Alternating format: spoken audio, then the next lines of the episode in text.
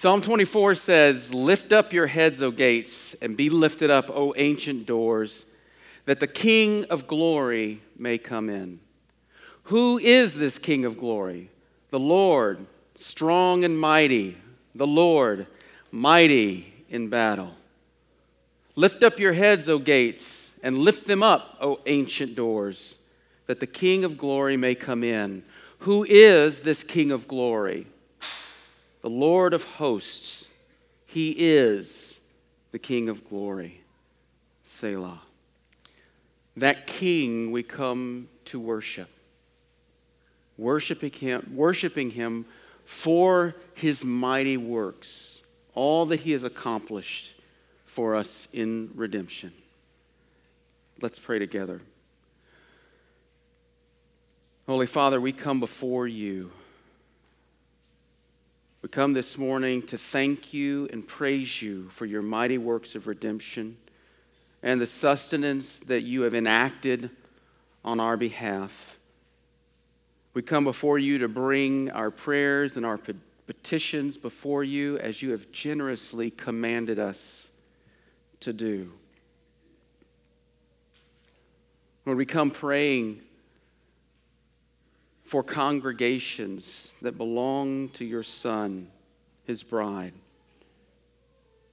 We pray for Crosspoint. We pray for churches that gather all around the world. Father, we pray, we pray that you would be so firmly united to your people through the ordinances and the word that Christ is evident in our every word and every deed. Father, we pray that you would encourage us, equip us, forgive us, and sanctify us. Strengthen us, our families, and our fellowship. Give us perseverance to withstand your trials. Grant to us grace to endure your discipline and the patience and faithfulness to await your timing when you will make all things new and free us from these bodies of sin that ever weigh us down and cause us all such offense.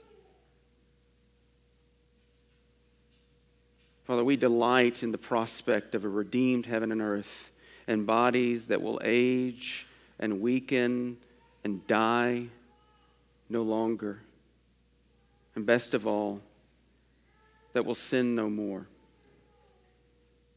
A heaven and earth where we shall see Christ as he is and fear no wrath or rejection, but where we shall remain in his love and delight for all eternity. Lord, we lift up those needs in our body to you. Lord, we pray that you would grant comfort to those who are in distress. we pray that you would uphold those who are in suffering or mourning. We pray that you would strengthen those who suffer persecution for the faith. Lord, we pray that you would make us a people that you use and through whom you do all of these things. We thank you and we praise you for your love and mercy. And we pray all of these things in Christ's name. Amen. Well, our scripture this morning is Ruth chapter 4, 1 through 12. As you turn there, just know in chapter 3, Boaz told Ruth that he was going to act, promised. Naomi told Ruth to wait and watch Boaz to see how he would act. And in chapter 4, right, and this is where we all get giddy, right? We get to see the closing act of this great story. We see Boaz make good on the promises. Let's stand together and let's read God's word. Again, Ruth chapter 4, verses 1 to 12. Now Boaz had gone up to the gate and sat down there, and behold, the Redeemer, of whom Boaz had spoken, came by. So Boaz said, Turn aside, friend, sit down here. And he turned aside and sat down. And he took men, ten men of the, uh, of the elders of the city and said, Sit down here. So they sat down. Then he said to the Redeemer, Naomi has, excuse me, has, who has come back from the country of Moab is selling the parcel of land that belonged to our relative Elimelech. So I thought I would tell you of it and say, Buy it in the presence of those sitting here and in the presence of the elders of my people. If you will redeem it, redeem it. But if you will not, tell me, that I may know, for there is no one besides you to redeem it, and I come after you. And he said, I will redeem it. Then Boaz said, the day you buy the field from the hand of Naomi, you also acquire Ruth the Moabite, the widow of the dead, in order to perpetuate the name of the dead in his inheritance. Then the Redeemer said, I cannot redeem it for, uh, for myself, lest I impair my own inheritance. Take my right of redemption yourself, for I cannot redeem it. Now, this was the custom in the former times in Israel concerning redeeming and exchanging. To confirm a transaction, the one drew off his sandal and gave it to the other, and this was the manner of attesting in Israel. So when the Redeemer said to Boaz, Buy it for yourself, he drew off his sandal. Then Boaz said to the elders and all the people, You are witnesses this day that I have bought from the hand of Naomi all that belonged to Elimelech and all that belonged to Chilion and Mahlon.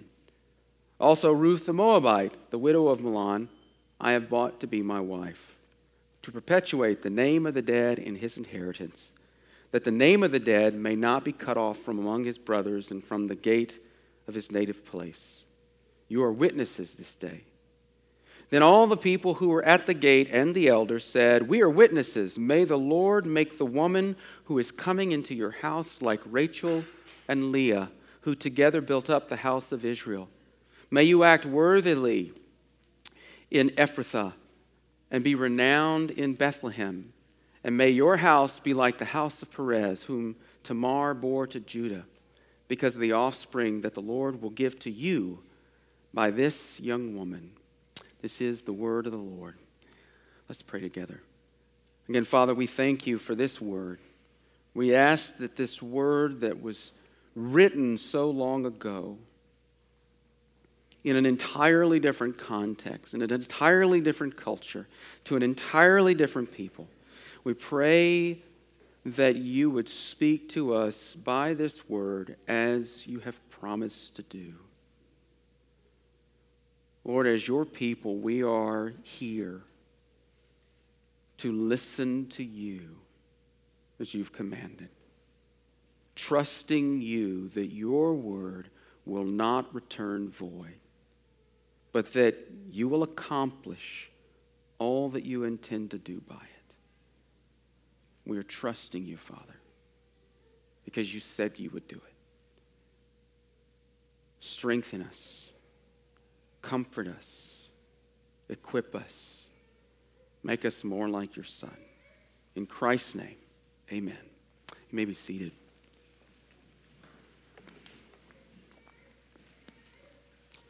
Romans 8:28 says and we know that for those who love God, all things work together for good.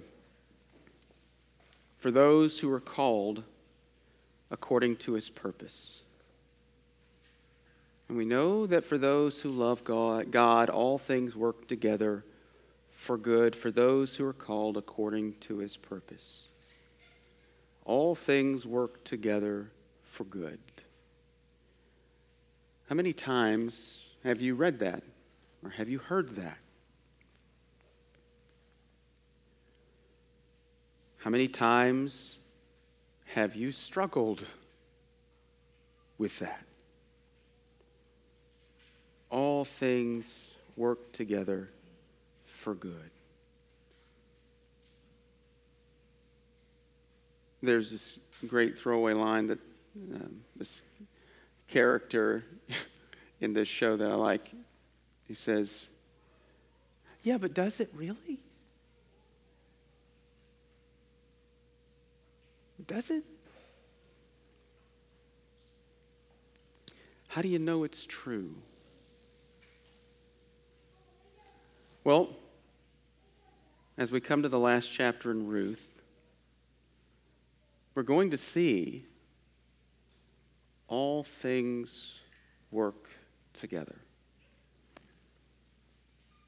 This chapter as a whole helps us to look at the story. We sort of step back and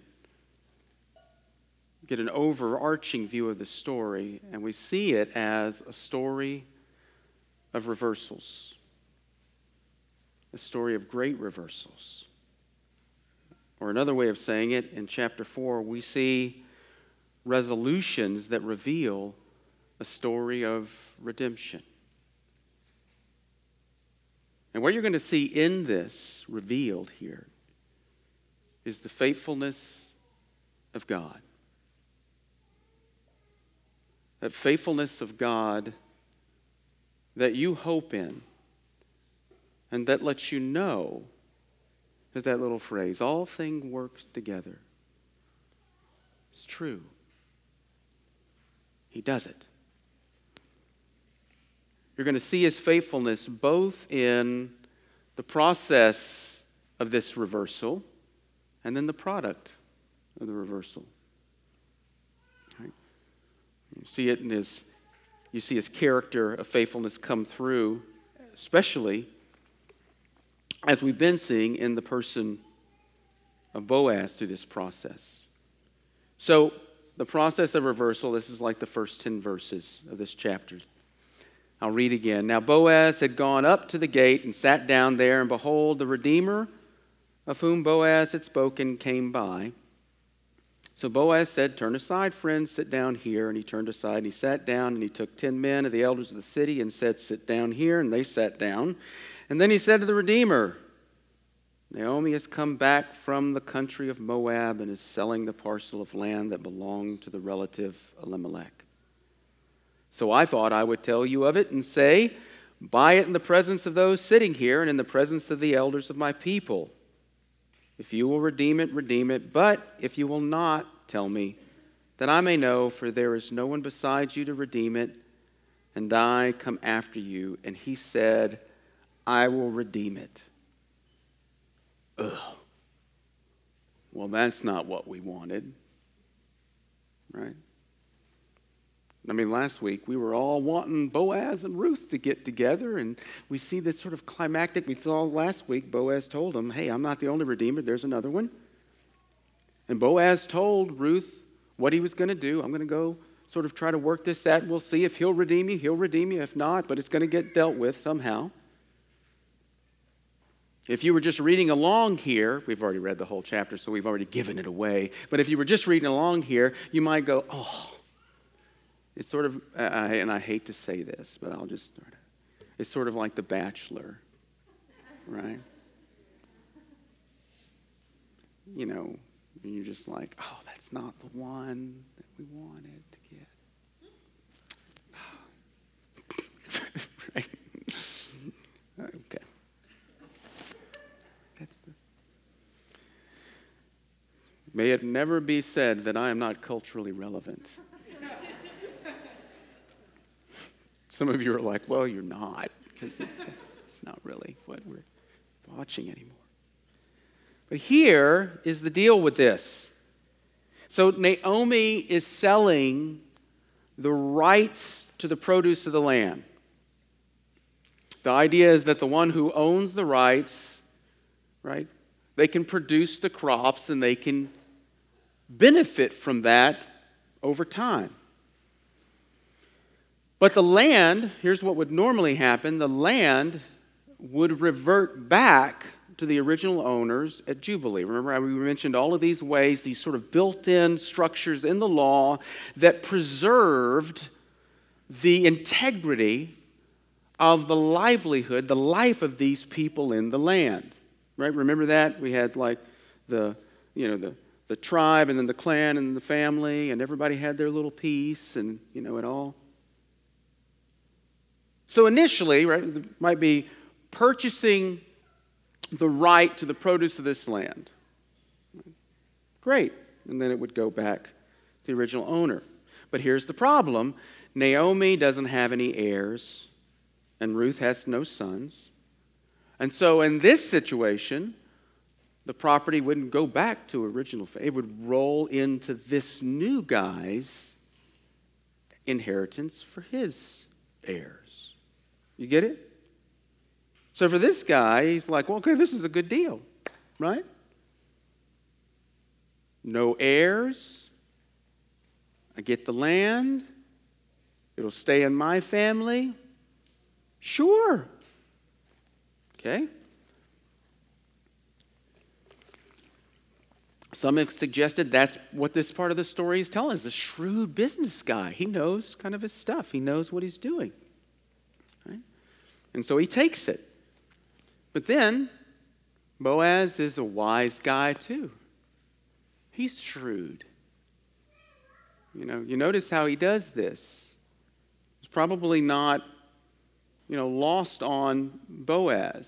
He like sort of gives the foot in the door. Oh yeah, this guy this guy bites, he wants it. And now he sort of gives the shoot for the moon kind of thing here. He gives the other side of it. Then Boaz, this is verse 5, he said, The day you buy the field from the hand of Naomi, you also acquire Ruth the Moabite, the widow of the dead, in order to perpetuate the name of the dead in his inheritance. Then the Redeemer said, I cannot redeem it for myself, lest I impair my own inheritance. Take my right of redemption yourself, for I cannot redeem it. How does this change things? Okay, well, now you've got Ruth who can have kids. That means children, which means heirs. What he would be doing wouldn't just roll over to him. What he would be doing is perpetuating the name of Elimelech and his sons, which, as you can imagine, is more costly. Now he's funding two households. Right? It's not just going to be his. Now, again, it could be that this guy makes him, make, this new information makes him back up he sort of looks at it, the cost, and he sees how it might impair him. But some writers would say that, no, you see a nice contrast here. What you're seeing in him is a selfishness. It's a selfishness that doesn't really exhibit the character of this kinsman redeemer the way that Dean Ulrich puts it. He says, The character of the Redeemer is one who went beyond the law and voluntarily gave himself for the benefit of others and ultimately for the advancement of God's covenantal purposes. Well, that is not the kind of character that this kinsman redeemer shows. It is the kind of character that we've already seen in Boaz and we see now. Verse 7 says, Now this was the custom in the former times in Israel concerning the redeeming and exchanging. To confirm the transaction, the one drew off his sandal and gave it to the other, and this was the manner of attesting in Israel. So when the Redeemer said to Boaz, Buy it yourself, Boaz, of course, drew off his sandal or he drew off his sandal. Then Boaz said to the elders and all the people, You are witness this day that I have bought from the hand of Naomi all that belonged to Elimelech and that belonged to Chilion and Mahlon, also, uh, excuse me, also Ruth the Moabite, the widow of Mahlon, I have bought to be my wife. And then here again is the re- repetition and the important punchline to perpetuate the name of the dead in his inheritance, that the name of the dead may not be cut off from among his brothers and from the gate of his native place. You are witnesses this day. Mr. So and so is out, whoever that kinsman redeemer is. And the process of agreement, you know, might, uh, you know, nobody really knows exactly where the sort of taking off the sandal comes from. It may be, you know, Joshua, every place that your sole treads, right, will be yours. This sort of idea of this is yours now. But the point is, Boaz calls everyone to witness. The whole legal proceeding accomplished two things. Boaz has obtained the land, will not go to another clan or family. And the family will not be snuffed out, it will live on. Dean Ulrich, he also says of the kinsman redeemer and what we see here that he was willing to absorb personal loss in order to do what was right and good. He modeled faithfulness to the law, compassion for others, and generosity to the needy. That's what Boaz does. He is this great picture of a redeemer. Through Boaz, and again, here is the point life returns to this family. They have life back. Death is overcome. Life wins. That's the process of this reversal. Now we get to the good stuff. Here is the product of that reversal. Here's the outcome. First, we're going to see it in Boaz and Ruth, and then we're going to see the reversal for Naomi next week. Okay? But just uh, uh, for Boaz and Ruth, and sort of, so just stay with me for this because there's some, there's some interweaving. What you're going to see is how, when we talk about this whole story of redemption, one story of redemption in Scripture, right? What you're going to see here is how that actually bangs out in the fine texture of Scripture. You're going to see the way that stories get interwoven here in ways that you're not expecting. And they reveal, reveal redemption in ways that you're not expecting. So, first of all, uh, verse 11, verses 11 and 12, it says, Then all the people were at the gate, um, and the elders, excuse me, and the elders, ah, sorry. Then all the people who were at the gate and the elders said, We are witnesses. May the Lord make the woman who is coming into your house like Rachel and Leah, who together built up the house of Israel. May you act worthily in Ephrathah and be renowned in Bethlehem. And may your house be like the house of Perez, whom Tamar bore to Judah, because of the offspring that the Lord will give to you by this young woman. So let's walk through each parts of the blessing so we can see the significance. First, about Ruth. The blessing is that she will be like Rachel and Leah. Now, this is, this is, this is really cool to see what happens here. Y'all know who Rachel and Leah are. If you know sort of this Old Testament story from Genesis, then you'll be familiar with Rachel and Leah. Remember, Isaac sends Jacob to his relatives to get a wife for him. Remember this, the story uh, Jacob he sort of got in some trouble with Esau, and Esau wanted to kill him because he stole his birthright. And Isaac goes, Well, we got to get you out of here. So he sends him away to Laban. Right? And incidentally, this is outside the land that's going to be theirs. So he sends him there. Jacob meets Rachel, and remember, this is another one of those love stories, those beautiful ones.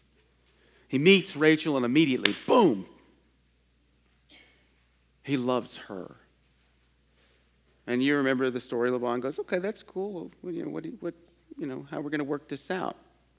What's the bride price? And I'll work seven years for you. Done. So he works seven years, but then he gets deceived by Laban, and Laban gives him the older daughter because, after all, that's the custom. We don't give the younger one for the older one, right? So we get a Laban, and you know, Isaac's like, excuse me, Jacob's like, what, what did you do? Well, uh, just calm down. Work another seven years, and you can get Rachel. And he did it. And remember, it was like nothing to him, waiting for Rachel.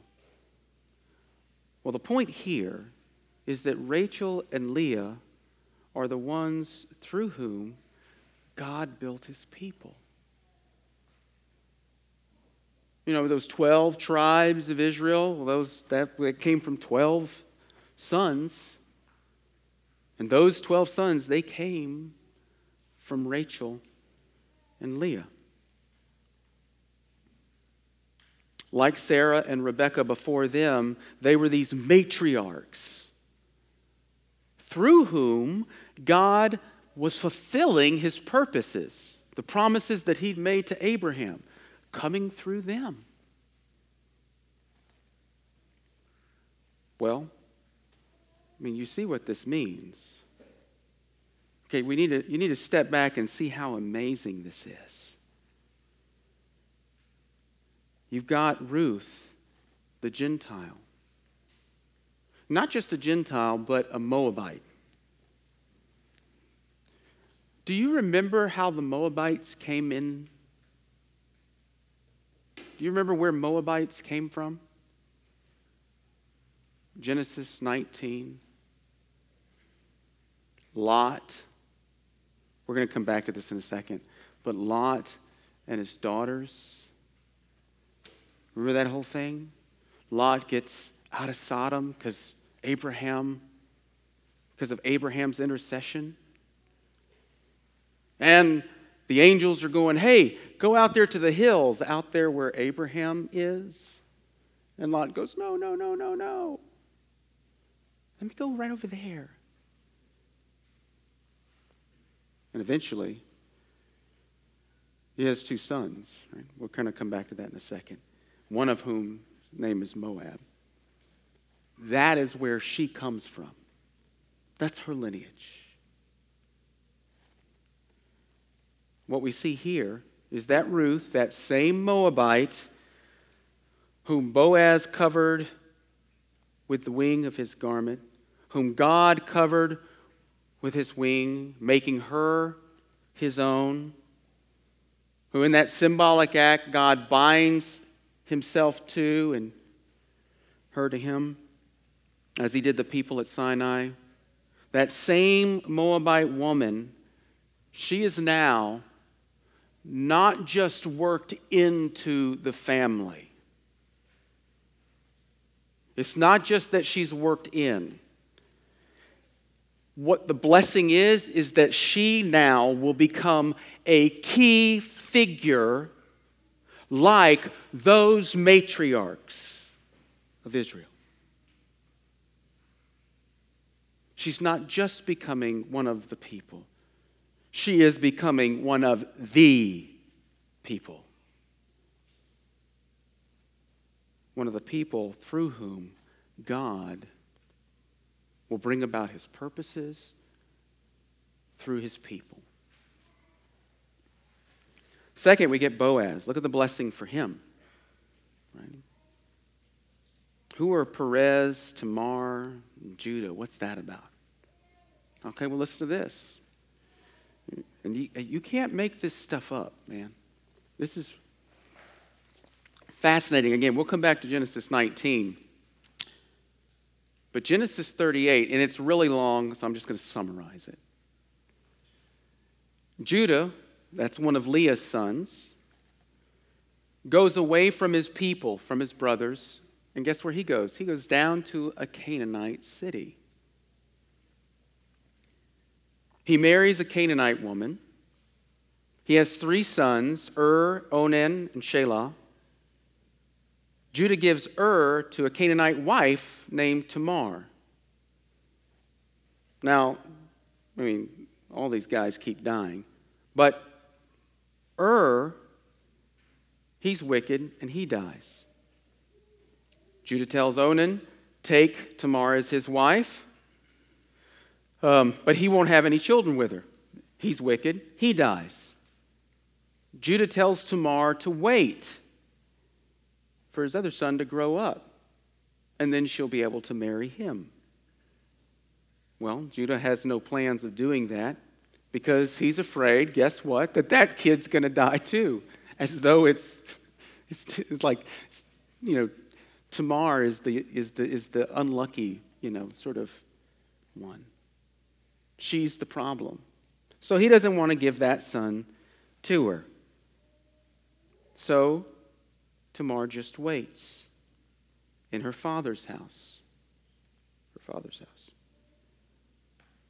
Then Tamar hears that Judah is out shearing a sheep at a, a shear, well, excuse me, at a sheep shearing festival. She dresses up like a prostitute, and Judah winds up visiting her. Well, in the course of this sort of transaction, she gets his signet ring, his cord, and his staff as a promise of payment. Well, after all of this sort of deception, you know, of Judah, I mean, Tamar goes back to her house, and then Judah finds out that she's pregnant. So he decides that, well, she needs to be dealt with. She's, he accuses her of immorality. He brings her out to be burned, but when he brings her out to be burned, guess what she brings with her? Or actually, she sends it to his signet, his cord, and his staff. Well, Judah declares, rightly so, she is more righteous than I, because he knew what he did in refusing to give her a son. He didn't carry out the Levirate law for her. Instead, you have this sort of twisted event where the father, this father, ends up with his daughter in law, and she has twins. One of those twins is Perez. It seems like the descendant Perez is the most significant in Israel's history. And we're going to see why as we get later on. So the blessing goes something like this May God bless you with an abundance of descendants who blessed the forefather of Perez. And may your descendants be as significant as his. May you carry on Israel's great history. So we see that in both of these. Both Ruth the blessing for her and the blessing for Boaz. This blessing of a future, of a history, of God continuing to do his great work in building this people. But this blessing also looks backward. And this is the twist here. That makes some sense that this blessing is forward looking. It deals with what's going to happen later. But embedded in the blessing is this backward look, too. Did you notice the similarity in the stories between Tamar and Ruth? Did you pick up on that? That's one of the reasons why I went through all that. I mean, we could have just goes, well, you know, Perez is, you know, he's way up the line from Boaz. And he's a significant figure, and they just want him to be like Boaz. I went through all that because I wanted you to hopefully pick up on some of the similarities between in their stories. In fact, you're going to see you see this in both the story of Perez and Tamar and Judah and Lot and his daughters in the Judah and Tamar story, Judah asked Tamar to wait. Remember? He says, Wait for my son. Naomi says, Don't wait. I'm not going to have any. Judah goes down to a Canaanite city where a wife died and his two older sons die. Sound familiar? Judah doesn't return, but stays in that place of death. The, the daughter in law deceives the father in law at a festival. Okay, do you remember that from last week? You know, this is the barley wheat harvest, the feast of weeks, Pentecost. Daughter in law lays down with the father in law to have children, and then we get Perez and Zerah. Well, in Ruth, Elimelech goes down to Moab, foreign land, and there's death there. Naomi returns, unlike Judah. Naomi sends Ruth off I mean, excuse me, Naomi sends Ruth to offer marriage, not to seduce. It happens at a festival, and the outcome is there's a union and there is a child. Lot and his daughters. It's a similar story. Lot moves off to Sodom, remember, away from Abraham. Elimelech moves away. Lot goes to the mountain with Abraham. Naomi goes to Bethlehem. Lot goes to a cave, death. There you have, you know, drunkenness.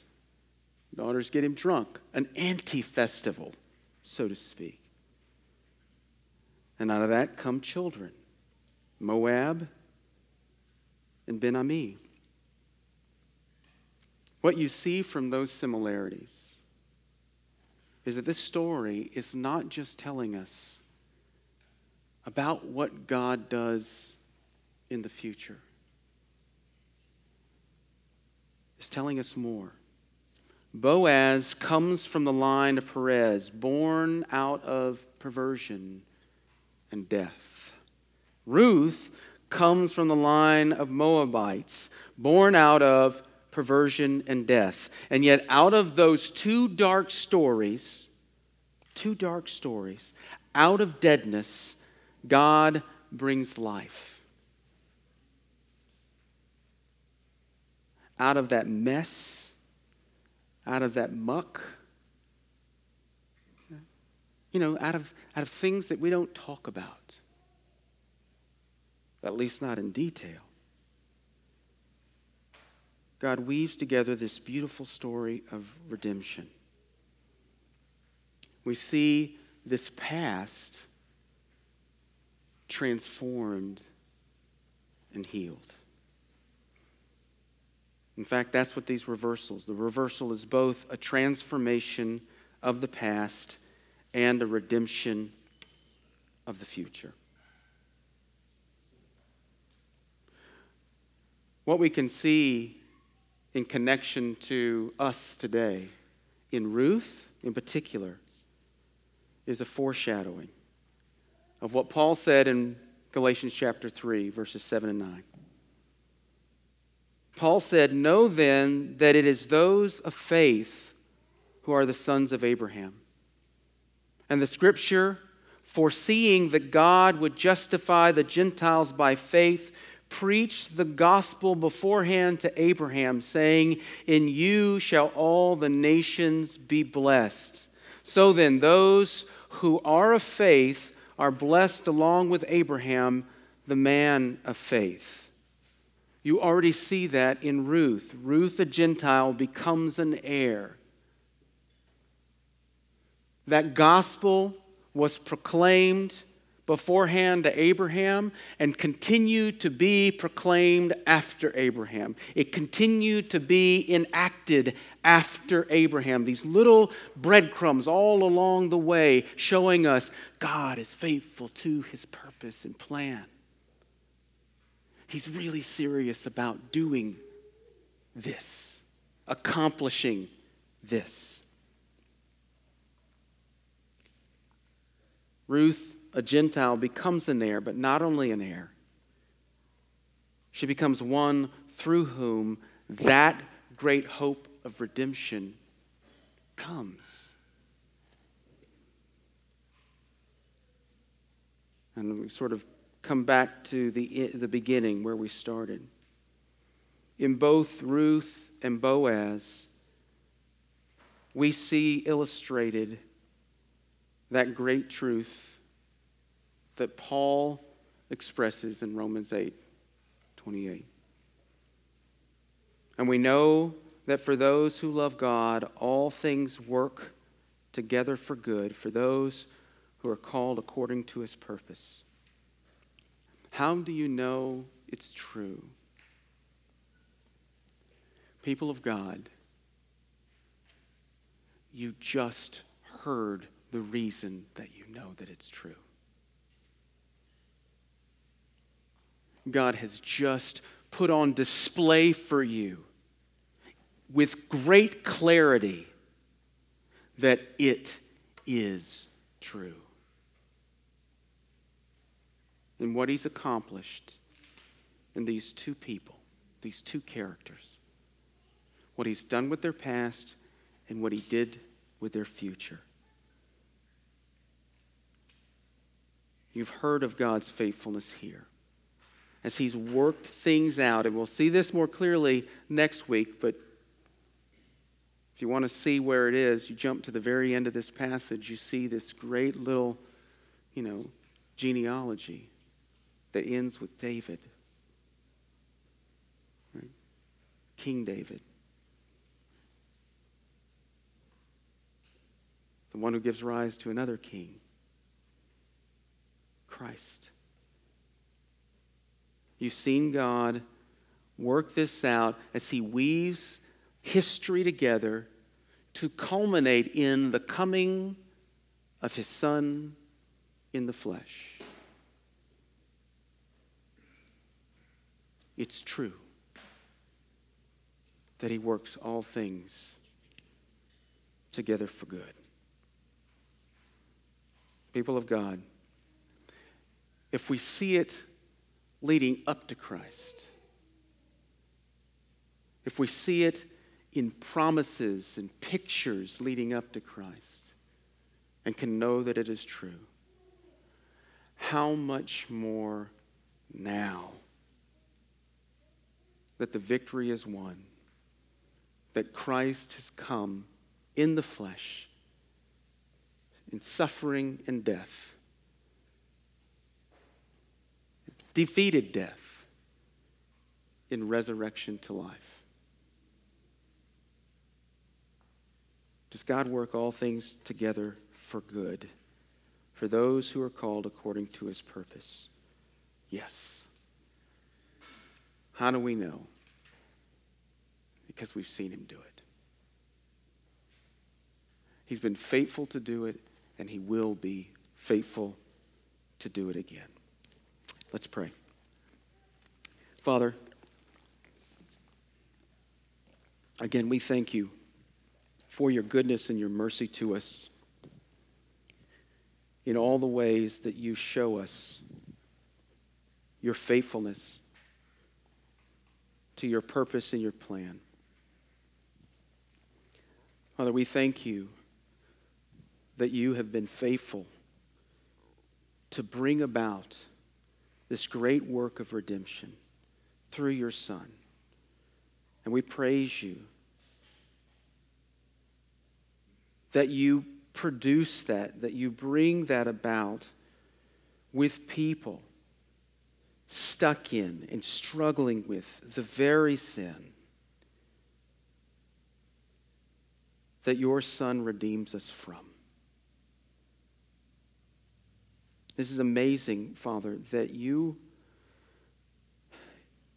you work together a history of sin to bring about the conquering of it.